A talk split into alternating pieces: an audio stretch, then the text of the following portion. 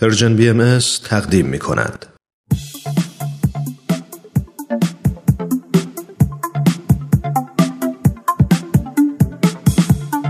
همراهان عزیز وقتتون به خیر. امیدواریم هر کجا که هستید خوب و خوش و سلامت باشید.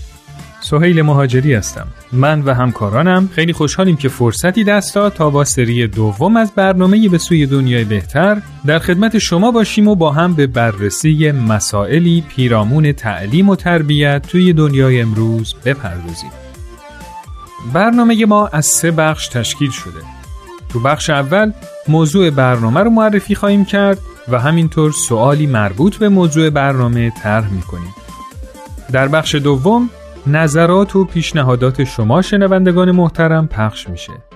و تو بخش سوم بیان دیدگاه برنامه و جمعبندی نظرات رو خواهیم داشت. با ما همراه باشید.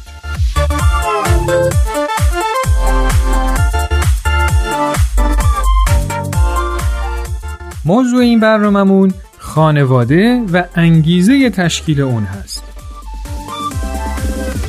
و اما سوال به نظر شما خانواده به چه مجموعه گفته میشه و به چه انگیزه ای تشکیل میشه؟ با هم میریم تا نظرات شما دوستان عزیز رو بشنویم.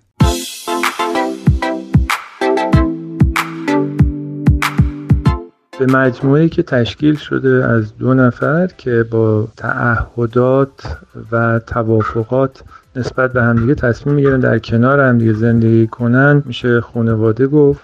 اینکه چه اهدافی می‌تونه داشته باشه کاملا برمیگرده به نحوه ورود و انگیزه ما به فرایند ازدواج. یعنی اگر ما این امر رو ارزشمند و قابل احترام و مقدس بدونیم خیلی کمک می‌کنه به ما برای رشد و تکامل روح ما و اون ماهیت اصلی و انسانی ما. و از طرف دیگه تربیت نسل های بعد در واقع اون هم به جهت باز دارا بودن قابلیت های روحانی و انسانی بیشتر. در غیر این صورت فقط جلوگیری کردیم از انقراض نسل بشر اگر غیر از این بخوایم عمل بکنیم.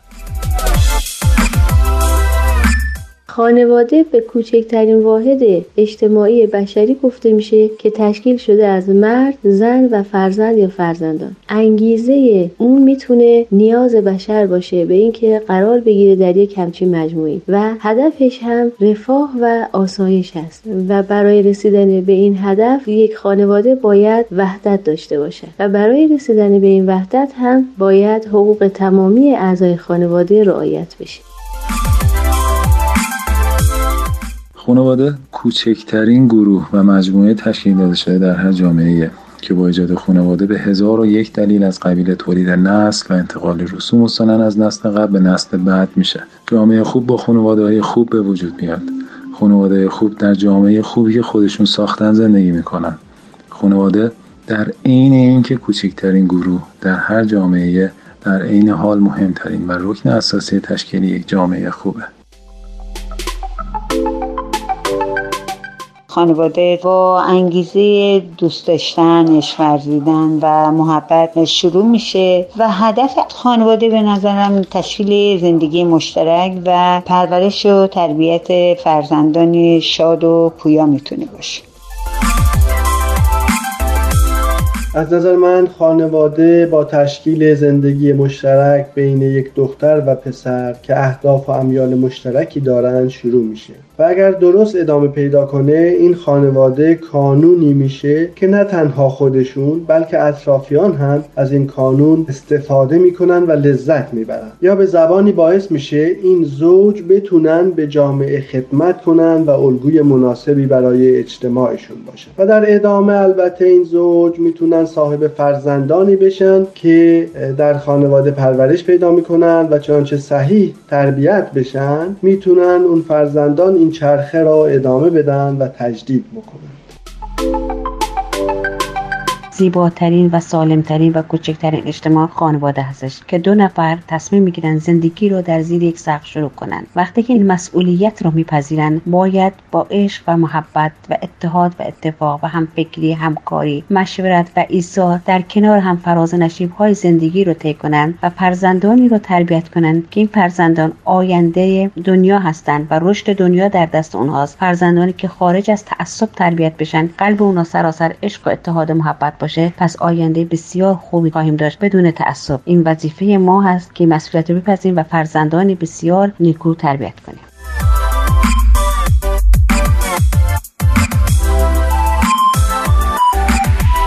همونطوری که می‌دونید خانواده کوچکترین واحد یه جامعه است که در نتیجه عشق به وجود میاد و بستر مناسبیه برای رشد و تکامل زن و مرد و همینطور اولین مکان مناسب برای تربیت فرزندانی سالم و توانا و با اخلاق برای ساختن دنیایی بهتر.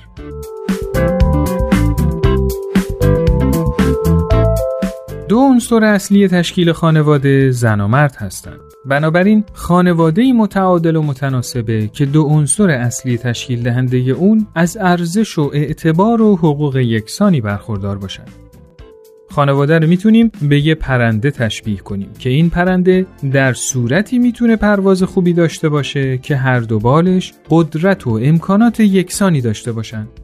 اگه یه بال ضعیفتر از بال دیگه باشه عملا نمی‌تونه پرواز خوبی اتفاق بیفته البته اگه به جنبه جسمانی و فیزیکی انسان نگاه کنیم قطعا هیچ انسانی چه مذکر و چه معنس کامل نیست و بین زن و مرد تفاوتهایی دیده میشه.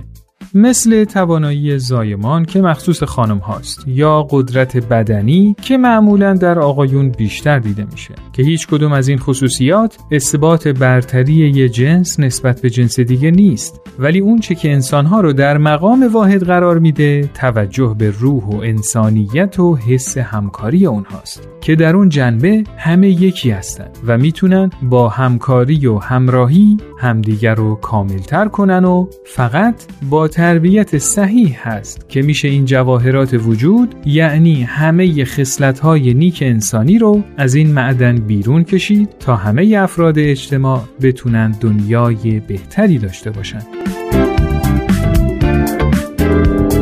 شما در این مورد چی فکر می‌کنید؟